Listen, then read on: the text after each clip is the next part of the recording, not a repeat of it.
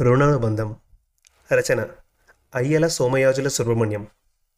యజమాని కారణంగా ప్రాణాలు పోగొట్టుకున్నాడు రంగడు. కానీ ఆ విషయాన్ని బయటపెట్టకుండా ఆయన పరువును కాపాడింది రంగడి భార్య వరాలు. నిజం తెలుసుకున్న యజమాని భార్య శాంతమ్మ వరాలకు నమస్కరించింది. ఈ కథను ప్రముఖ రచయిత అయ్యల సోమయాజుల సుబ్రహ్మణ్యం గారు రచించారు. ఈ కథ మన తెలుగు కథలు డాట్ కాంలో ప్రచురింపబడింది. మీకు ఈ కథ చదివి వినిపిస్తున్నది మీ మనోజ్. ఇక కథ ప్రారంభిద్దాం. ఊపిరితిత్తుల క్యాన్సర్తో బాధపడుతున్న మాజీ మంత్రి బలరామయ్యని పరీక్షించిన వైద్యుడు పెదవి విరుస్తూ అక్కడే దిగాలగా ఉన్న బలరామయ్య భార్యకి ఏదో చెప్పి అప్పటికి ఉపశమనార్థమై ఒక ఇంజెక్షన్ ఇచ్చి అక్కడి నుంచి వెళ్ళిపోయాడు.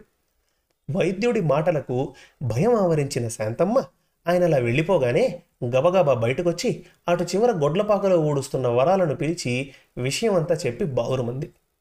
బాధపడకండమ్మా నాకొకప్పుడు కొండంత ధైర్యం చెప్పిన మీరే ఇలా డిలా పడిపోతే ఎలాగమ్మా?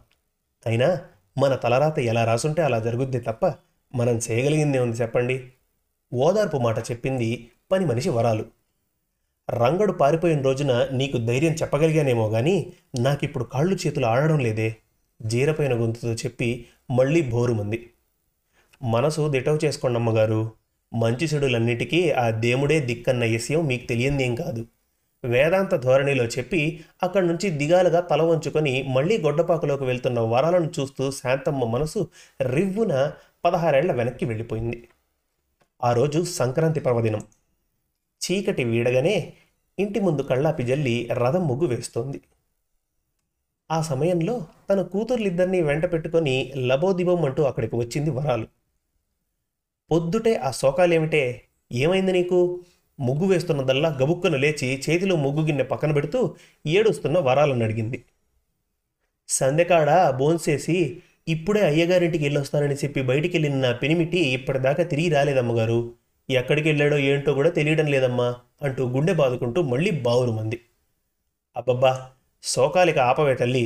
వాడేదో పని మీద బయటికి వెళ్ళుంటాడు తిరిగి వచ్చేస్తాడు. గమ్మును వెళ్ళి పని చేసుకోపో చెప్పింది. కానీ ఫలితం లేకపోయింది. శాంతమ్మకి పాలుబోక గబగబా పడక గదిలోకి వెళ్ళి ఇంకా అప్పుడప్పుడే ఇంటికి వచ్చి పడుకున్న భర్తను మేల్కొలిపి రంగడి విషయం చెప్పింది. ఏంటి? రంగడి ఇంటికి వెళ్ళేదేదట్నా రాత్రి మన ఇంటి నుంచి నా కూడా బయటకు వచ్చి వెంటనే వెళ్ళబోయినోడు ఇంటికి వెళ్ళకుండా ఎక్కడికి వెళ్ళుంటాడబ్బా? బద్ధకంగా ఆవలిస్తూనే పక్కనే ఉన్న చుట్ట తీసుకు వెలిగించి అగ్గిపుల్లను అలా పక్కకి విసిరిపడేస్తూ తలవని తలంపుగా బీరువా కేసి చూసి అరే బీరువా తెరుచుకుందేమిటి? అనుకుంటూ గబగబా వెళ్ళి అందులో దాచించిన నోట్ల కట్టలని బయటికి తీసి ఒకటికి రెండుసార్లు లెక్కెట్టి ఇందులో డబ్బు కానీ వాడుకున్నావా? కంగారు పడుతూ భార్యను అడిగాడు బలరామయ్య. లేదండి ఇంతకీ బీరువా తలుపు ఎవరు తీశారు? శాంతమ్మ ప్రశ్న. అదే నాకు కూడా అర్థం కావడం లేదు. ఇందులో లక్ష రూపాయల గల్లంతైంది. "ఆ? లక్ష రూపాయలే? ఒక్కసారిగా నోరు తెరిచేసి మీరు ఎవరికైనా ఇచ్చారేమో బాగా గుర్తు చేసుకోండి భర్తతో అంది. పైసా కూడా వాడుకోలేదు. ఓ ముఖ్యమైన పని గురించి జాగ్రత్తగా ఇందులో దాచుంచాను. ఆ, అన్నట్టు రాత్రి రంగడి ఇక్కడికి వచ్చినప్పుడు మాట మాటల్లో ఓ ముఖ్యమైన కాగితం గురించి నేను పక్క గదిలోకి వెళ్ళాను. అది గమనించి వాడే ఈ పని చేసి ఉంటాడు అనుకుంటా. రంగడిని అనుమానిస్తూ అన్నాడు బలరామయ్య. చిచి ఏం మాటలండి అవి? శ్రీరామచంద్రునికి ఆంజనేయుడు ఎంతటి నమ్మిన బంటో మీకు రంగడు కూడా అంతే నమ్మిన బంటు భర్త మాటలని ఖండిస్తూ అందావిడ. ఆ యుగం వేరు ఈ యుగం వేరే పిచ్చిదానా? ఎందుకైనా మంచిది. ముందు వరాలని లోపలికి పిలువు అని చెప్పగానే వరాలని లోపలికి పిలిచింది శాంతమ్మ. రాత్రి నీ మొగుడు నాతో మాట్లాడడానికి వచ్చినప్పుడు మాటల్లో నేను ముఖ్యమైన కాగితం తీసుకురావడానికి పక్క గదిలోకి వెళ్ళాను. ఈ బీరువాలో డబ్బున్న సంగతి తెలుసుకున్న నీ మొగుడు లక్ష రూపాయలు కొట్టేశాడు. ఇది వాడి పని తప్ప మరెవ్వరిది కాదు. ముందు పోలీస్ స్టేషన్కి వెళ్ళి కంప్లైంట్ చేసి వచ్చానంటే వాడి ఆచూకీతో పాటు పోయిన నా డబ్బు కూడా దొరికిపోతుంది. నిర్మోహమాటంగా పలికి ఆరిపోయిన చుట్టను మళ్ళీ వెలిగించి గుప్పు గుప్పున పొగలు వదులుతూ లేచాడు బలరామయ్య. అయ్యగారి మాటలకు అదిరిపడి రిపోర్ట్ ఏమాకండయ్యా? నా పెనిమిటి పని చేశాడని జనానికి తెలిస్తే రంగడు దొంగనాయాలన్న మచ్చపడిపోద్ది. అప్పుడిక ఊళ్ళో తిరగలేం బాబయ్య. మీరు అనుమానించినట్టే పాడు పని నా పెనిమిటి చేసుంటే ఆడు తిరిగి వచ్చాక మీ ఇంట జీతానికి ఉంచి బాకీ తీర్చుకుంటాను కానీ దయచేసి స్టేషన్కు మాత్రం పోమాకండయ్యా. కాళ్ళు పట్టుకుని బతిమాడింది బలాలు. సరే నీ మాట మీద నమ్మకం ఉంచి స్టేషన్కి వెళ్ళను కానీ ఓ విషయం మాత్రం గుర్తుంచుకో. అనగానే ఏమిటన్నట్టు బలరామయ్య ముఖంలోకి చూసింది వరాలు. నీ మొగుడెక్కడికి వెళ్ళాడని అడిగిన జనానికి పీకల దాకా తాగొచ్చి ఇంట్లో నానా గొడవ చేసి ఏటో వెళ్ళిపోయాడని గట్టిగా చెప్పేయి. మిగతా విషయాలు ఏమైనా ఉంటే నేను చూసుకుంటాను వరాలకి చెప్పాడు. సరేనన్నట్టు తల ఊపింది వరాలు.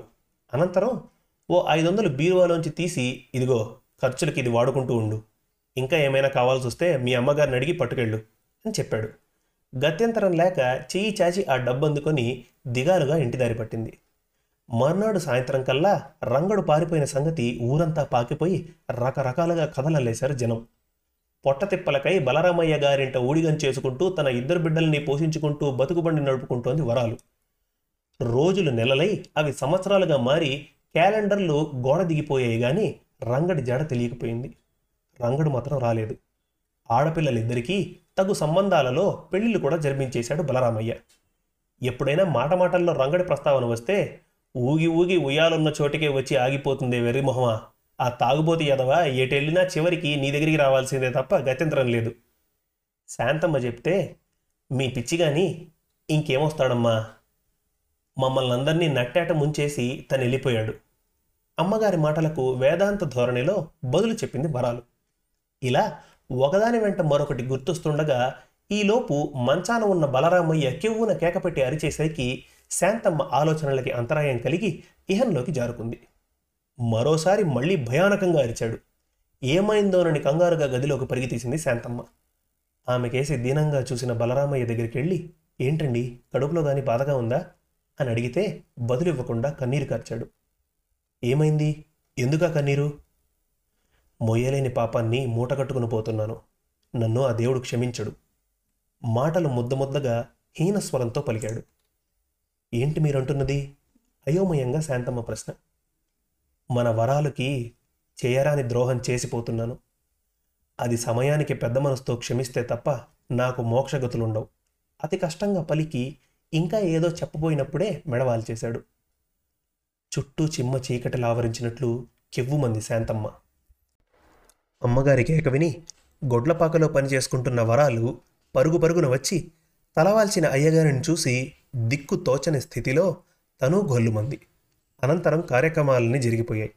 తదుపరి రెండు నెలలకి ఇల్లు వరి పొలం మామిడి తోట అన్నీ అమ్మేసి కుమారుడి దగ్గరికి వెళ్ళిపోయే ఏర్పాట్లన్నీ చేసుకొని ఆ రోజు సాయంత్రం వరాలను పిలిపించి ఎంతో కాలంగా అది చేసిన సేవలకి గుర్తుగా పశువుల పాగలో కట్టేసి ఉన్న రెండు పాడి గేదెలను ఇంటికి తోలుకుప్పమంది శాంతమ్మ. వద్దమ్మ గారు వద్దు. మడిసి మీద అభిమానం ఉండాలే గాని అవన్నీ ఎందుకు చెప్పండి? కనుకొలకల్లో నీళ్ళు కదలాడుతుండగా సున్నితంగా తిరస్కరించింది. గమ్మున మీ ఇంటికి వాటిని తోలుకుపోమ్మని చెప్తున్నానంతే. వద్దని చెప్పి కుములుతూ వెనక్కి దిగింది. ఏంటే నీ మొండితనం? ధిక్కారము బదులు చెప్పకుండా వాటిని తోలికెళ్ళు. హుకుం. వద్దంటే వద్దంటూ ముందుకు కదిలింది. ఎంత చెప్పినా మళ్ళీ మళ్ళీ వద్దంటున్నందుకు శాంతమ్మ ముందుకు వచ్చి నీకు నువ్వు ఏమనుకుంటున్నావే? మా ఎంగిలి మెతుకులు తింటూ నమ్మకంగా ఇంట పని చేసుకుపోతున్నావన్న విశ్వాసంతో తోలుకుపోమంటే వద్దు వద్దంటూ తెగ నీలుగుతున్నావేంటి? సరే ఎలాగూ నా మాట కాదనేదాకా వచ్చావు గనుక గత రెండు నెలలుగా నా మనసు తొలచి పడేస్తున్న అతి ముఖ్యమైన విషయాన్ని ఇక నిన్ను అడగదలుచుకున్నాను. అందుకు నీ సమాధానం ఏమిటో చెప్పి బయటకు నడువు. అడగండి అమ్మగారు అడగండి. మీ అయ్యగారు చనిపోయే ముందు వరాలకు చెయ్యని ద్రోహం చేశాను. పెద్ద మనసుతో అది క్షమిస్తే తప్ప నాకు మోక్షగతులు ఉండవంటూ కన్నీరు కరుస్తూ చెప్పారు. ఆయన నీకు చేసిన ఆ ద్రోహం ఏమిటో అందుకు నీవు ఆయన గారితో సహకరించిన ఆ ఇది ఏమిటో ముందు నాకు చెప్పేసేళ్ళు. కోపాన్ని ఆపుకోలేక కఠినంగా అడిగేసింది శాంతమ్మ. నాకు తెలుసు. అలగా జనానికి అలగా బుద్ధులు తప్ప మంచి బుద్ధులు ఎలా వస్తాయి? ఆయన గారి మాట చెప్పగానే ఇది దేనికో పాల్పడి ఉంటుందని నేను ఊహించుకున్నది నిజమైనని తేలిపోయింది. ఆనాడు అయ్యగారికి ఇచ్చిన మాటకి కట్టుబడి చెప్పకూడదనుకున్నాను. మీరు నన్ను అనుమానిస్తున్నారు గనక విషయం చెప్పేయటం మంచిది. దయచేసి అలా గొడ్లపాక దాకా వచ్చారంటే ఆ కథ అంతా చెప్తాను. కనుకొలకల్లో నిండిన నీటిని చిరిగిన చీరగొంగుతో తుడుచుకుంటూ పాక దగ్గరికి వెళ్ళిపోయింది వరాలు. దాని వెనకాలే వెళ్ళిన శాంతమ్మను చోట కూర్చుండబెట్టి ఆమె కాళ్ళ దగ్గర కూర్చొని అమ్మగారు మీరు అనుకుంటున్నట్టు నా మొగుడు ఎక్కడికో పోలేదమ్మా. కళ్ళలో నీళ్ళు తిరుగుతుండగా తన కథ మొదలుపెట్టింది. ఏంటి? రంగడు పారిపోలేదా? లేదమ్మగారు పుట్టెడు దుఃఖాన్ని కడుపున దాసుకొని అయ్యగారు చెప్పినట్టు నాటకం ఆడాను. కట్టలు తెంచుకు వస్తున్న కన్నీటిని ఆపలేక కొంగుతో తుడుచుకుంది ఈసారి. మరి వాడు పారిపోయాడన్న పుకారు ఎందుకు పుట్టించాల్సి వచ్చింది? ఒకవేళ నీకు మీ అయ్యగారికి మధ్య ఏదైనా అనుమానం వ్యక్తం చేస్తూ అంది. నేను కూటికి పేదదానను గుణానికి పేదదాన్ని కాదు నీతి తప్పిన దాన్ని మాత్రం కానే కాదమ్మగారు. మరైతే ఆ పాపపు మూటేమిటో విప్పి చెప్పు. ఆ రోజు పొద్దుగుంగగానే గబగబా బువ్వదిని బీడీ గాల్చుకుంటూ అయ్యగారు నన్ను రమ్మన్నారు అటు వెళ్ళొస్తా అని చెప్పి పోయినోడు ఎంతకీ తిరిగి రాలేదు. కంటికి రెప్పేయకుండా ఆడి రాక కోసం ఎదురు చూస్తూ జాగారం చేశాను గాని ఆడు రాకపోయేసరికి ఆ చీకట్లోనే తిన్నగా మన తోటకాడికి వెళ్ళిపోయి గేటుకాడు నించొని నా పెనిమిటిని పిలిచాను. అప్పుడు అయ్యగారే గబగబా గేటుకాడికి వచ్చి నా చెయ్యి పట్టుకొని తోటలో ఆ టేపున్న కొట్టీకేసి నన్ను లాక్కుపోయారు. అటెళ్తున్న కొద్దీ విపరీతమైన సారా కంపు కొట్టింది. ఏంటండి ఈ కంపు? నన్ను ఎక్కడికి తీసుకెళ్తున్నారు? అని అడిగాను. మాట్లాడకుండా నన్ను ఆ గదిలోకి తీసుకెళ్ళి తలుపేశారు. చెప్పి అమ్మగారి ముఖంలోకి చూసింది వరాలు. ఆ గది నిండా సారా పీపాలున్నాయి వాటి పక్కనే నా మొగుడు పడున్నాడు. నీ తాగుడు పాడుగాను తప్పదాగి అట్టా పడిపోయావేందిరా ఎదవ సచ్చినోడా అంటూ దగ్గరికెళ్ళి లేపబోయాను. అప్పటికే ఒళ్ళు సల్లబడి బిగుసుకుపోయింది. నెత్తిన సలిపిడుగు పడ్డట్టయి ఇక నా గతేంట్రా దేవుడు అంటూ శవం మీద పడి లబో దిబోమని ఏడ్చేశాను. అయ్యగారు నన్ను ఎంతగానో సముదాయించారు కానీ నేను ఆ బాధను ఆపుకోలేక ఏడుస్తూ అయ్యగారిని తెగ తిట్టేశాను. రాబోయే ఎలక్షన్లో జనాలకు సారా తాపి ఓట్లు మనవైపు తిప్పుకోవాలనే ప్రయత్నంతో నాటుసారా కాయడంలో దిట్టైన రంగడితో బట్టి పెట్టించాను. ఈడేమో పీకల దాకా తాగి విపరీతంగా వాంతులు చేసుకొని కుప్పకోలిపోయాడంటూ అయ్యగారు కూడా నాతో పాటు ఏడ్చేశారు. చెప్పి అమ్మగారి ముఖంలోకి చూసింది మళ్ళీ. ఆ తర్వాత ఏమైంది? తదుపరి విషయం తెలుసుకోగోరి బొంగురుపోయిన స్వరంతో శాంతమ్మ ప్రశ్న. అప్పుడు అయ్యగారు నన్ను సముదాయించి బాధపడకమ్మా ఇకపై నీకు తండ్రిలా నిన్ను నీ పిల్లల్ని చూసుకునే బాధ్యత నాదే. దయచేసి ఈ విషయం మాత్రం ఎవరికీ తెలియ నీకు. ఈ కారణంగా రంగడు సచ్చాడని తెలిస్తే నేనంటే సరిపడనోళ్ళు నన్ను ఇక బొక్కలోకి తోయించేస్తారు. ఆనక నేను ఉరేసుకోవాల్సిందే తప్ప బతకలేను అంటూ అయ్యగారు నా కాళ్ళు పట్టుకోబోయారు. అందుకు నా మనసు మెత్తబడింది. మీ మాట మీదుగా నడుచుకుంటాను. కానీ నా గతేంటి? అని అడిగాను ఆయన్ని. మళ్ళీ చెప్తాను. ముందు ఈ శవాన్ని పూడ్చే ఏర్పాటు చేద్దాం అన్నారు. నేను అయ్యగారు కలిసి తోటలోనే ఓ మూల గబగబా గొయ్యి తీసి శవాన్ని అందులో పూడ్చేసి చీకటి ఇడిపోకనే ఇల్లు చేరుకున్నాం. ఆపై అయ్యగారు చెప్పినట్టే మీ ఇంటికాడకొచ్చి నా మొగుడు ఎక్కడికో పోయాడని బొంకాను.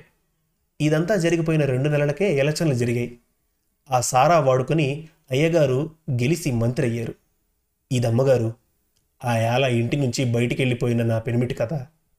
విషాదభరితమైన రంగడి కథంతా చెప్పి దుఃఖాన్ని ఆపుకోలేక వలవలా ఏడ్చింది వరాలు. శాంతమ్మ మనసు కరిగిపోయింది. బాధపడకమ్మా అయ్యగారికి ఇచ్చిన మాటకు కట్టుబడి మా పరువు కాపాడడం కోసం పుట్టెడు దుఃఖాన్ని కడుపును దాచుకొని ఎన్ని యాతనలు పడ్డావో ఏమో చెప్పలేం. వితంతువయ్యుండి ముత్తైదువులా రోజు ముఖాన కుంకుమ బొట్టు పెట్టుకున్నప్పుడల్లా పెనిమిటి గుర్తొచ్చి ఎంత కుమిలిపోతున్నావో ఆ భగవంతునికే తెలియాలి. ప్రపంచంలో విశ్వాసానికి మారుపేరు కుక్క ఒక్కటే అంటారు. మనుషుల్లో కూడా అత్యంత విశ్వాస పాత్రలుంటారన్న నిజాన్ని నీ ద్వారానే తెలుసుకోగలిగాను. ఏదేమైనా నీ త్యాగానికి దొడ్డ బుద్ధికి నేను కూడా చేతులు జోడిస్తున్నానమ్మా అంటూ చేతులు జోడించింది. వద్దమ్మా వద్దు. చేతులు జోడించిన అమ్మగారిని వారించింది. పై వచ్చే ఆదివారమే అబ్బాయి దగ్గరికి వెళ్ళిపోతున్నాను. నా ఆరోగ్యం కూడా అంతంత మాత్రంగానే ఉంది. కనుక మళ్ళీ వచ్చి మిమ్మల్ని అందరినీ చూస్తానన్న నమ్మకం అయితే నాకు లేదు. కనుక ఈ అమ్మ మాట కాదనకుండా తీపి గుర్తుగా ఆ రెండు పాడి గేదెలతో పాటు ఈ గొలుసు కూడా ఉంచుకో. తన మెడలోని నాలుగు పేటల బంగారు గొలుసు తీసి వరాల మెడలో వేసి నీ రుణం జన్మజన్మలకి తీరనిది అంటూ ఒక్కసారిగా కౌగిలించుకొని దాని నుదుట ఆప్యాయంగా ముద్దు పెట్టుకుంది శాంతమ్మ. కన్నతల్లి వంటి శాంతమ్మ గారి కృతజ్ఞతాపూర్వకంగా ఆమె కాళ్ళకు దండం పెట్టుకోవడానికి తల వంచిన వరాల కళ్ళలోంచి అప్రయత్నంగా కన్నీటి బిందువులు శాంతమ్మ గారి పాదాలపై పడ్డాయి. ఆ వెంటనే నులివెచ్చని కన్నీటి చుక్కలు వరాల వీపు మీద కూడా సర్రున జారాయి. శుభం భూయాత్. మరిన్ని మంచి తెలుగు కథల కోసం మన తెలుగు కథలు డాట్ కామ్ విజిట్ చేయండి. Thank you.